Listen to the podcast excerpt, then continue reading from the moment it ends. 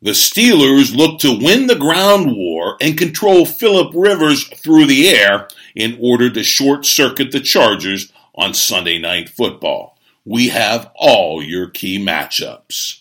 Welcome to the Steelers update from Penn Live, where we keep track of all things Steelers so you don't have to. This is John Lucy reporting. Hey, this is a big game.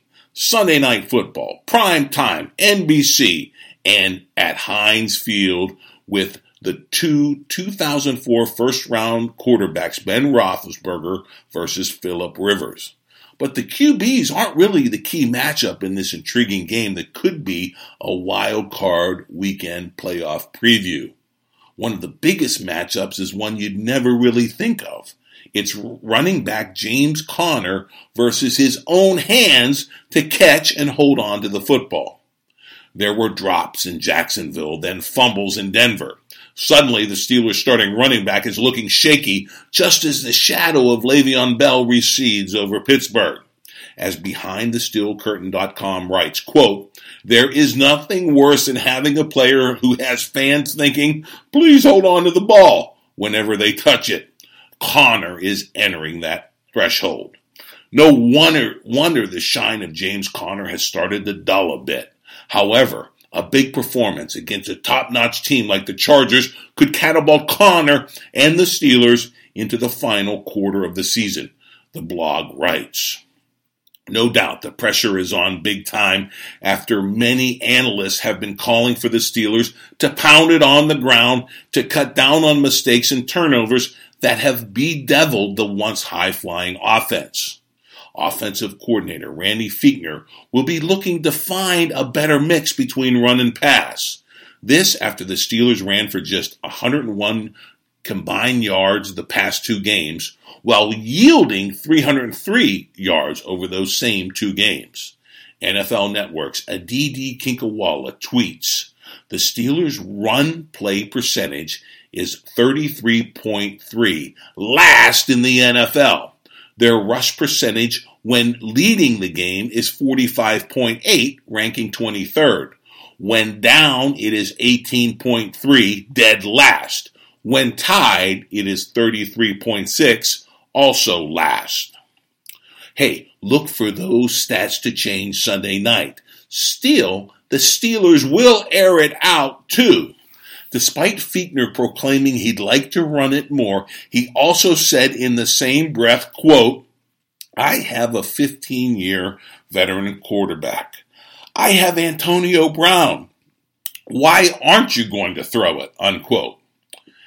Randy and the Steelers offense needs better balance. They need a rhythm between the run and pass. That's all we're saying.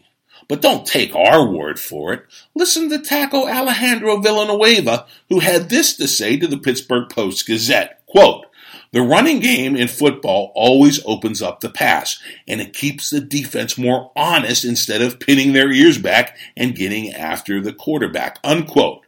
Or listen to Maurkice Pouncey, the Steelers center. Quote, we can't get one dimensional. However the game plays out, we got to get him, meaning Conner, the ball, get him back heated up again, get him some runs he feels comfortable with, get him more involved in the game plan, things like that. Obviously, whenever he was doing things like that, it looks really, really good, unquote. Yet, Coach Mike Tomlin seemed to say the Steelers' offense will decide and dictate how they attack any given team, not some mythical goal of balance between run and pass. Here's Tomlin as quoted by the Pittsburgh Post Gazette. Quote, we want to have the ability to step into a stadium and dictate our personality that day. I've been open about that. Sometimes we'll come into a stadium and be run heavy, be focused on that sometimes we'll come into a stadium and be capable of throwing it every down. It's how we choose to attack. We're thoughtfully no rhythmic, if you will, in that regard. Hey, coach is right about one thing. The Steelers offense sure lost their rhythm and the game in Denver. Let's hope playing the LA Chargers at home is a different kind of beat. Other key matchups. Chargers, Joey Bosa versus whoever plays right tackle for the Steelers. Will the Steelers' right tackle please stand up? Is it going to be the off injured Marcus Gilbert? His fill in, Matt Feiler, who, got, who then got injured himself? Or rookie Chukwuma Okorafor? Behind the Steel Curtain points out, with the playoffs looming, Big Ben must remain healthy, and the right tackle is a key cog in that offensive line. Meanwhile, that once stellar O line has been giving up more QB hits and sacks than usual of late. In the last two games, both on the road, the Steelers have surrendered four sacks and 12 QB hits combined. Two sacks and six QB hits in both contests. Pass protection will have to be good in week 13, the blog writes another matchup. Cornerback Joe Haden versus the Chargers receivers. Behind the steel curtain says Haden is looking to bounce back from a poor performance shadowing Emmanuel Sanders in Denver, writing, quote, the secondary will need Haden to be at his best to at least shut down his half of the field. This defense often goes as Haden goes, the hope is Haden is at the top of his game on Sunday night football, unquote. Steelers linebacker versus Melvin Gordon's fill in. Behind the Curtain says week 12 was a bump in the road for Bostic as he was abused in pass coverage and was missing tackles. The Steelers will need to stop the run even without Chargers running back Melvin Gordon available and ensuring that Bostic is on the field and making plays he is capable of making his key in this game, the blog writes. Well, beyond Bostic, the Steelers are getting back Stephon Tuitt at defensive end. This should help the cause of stopping the run because in those two games where that run defense broke down, Tuitt was out with an elbow injury. Other news and notes from the game. The Chargers do have a great offensive line themselves, but the Steelers will have to muddy rivers with some sacks, and the stats say that the Steelers can do so.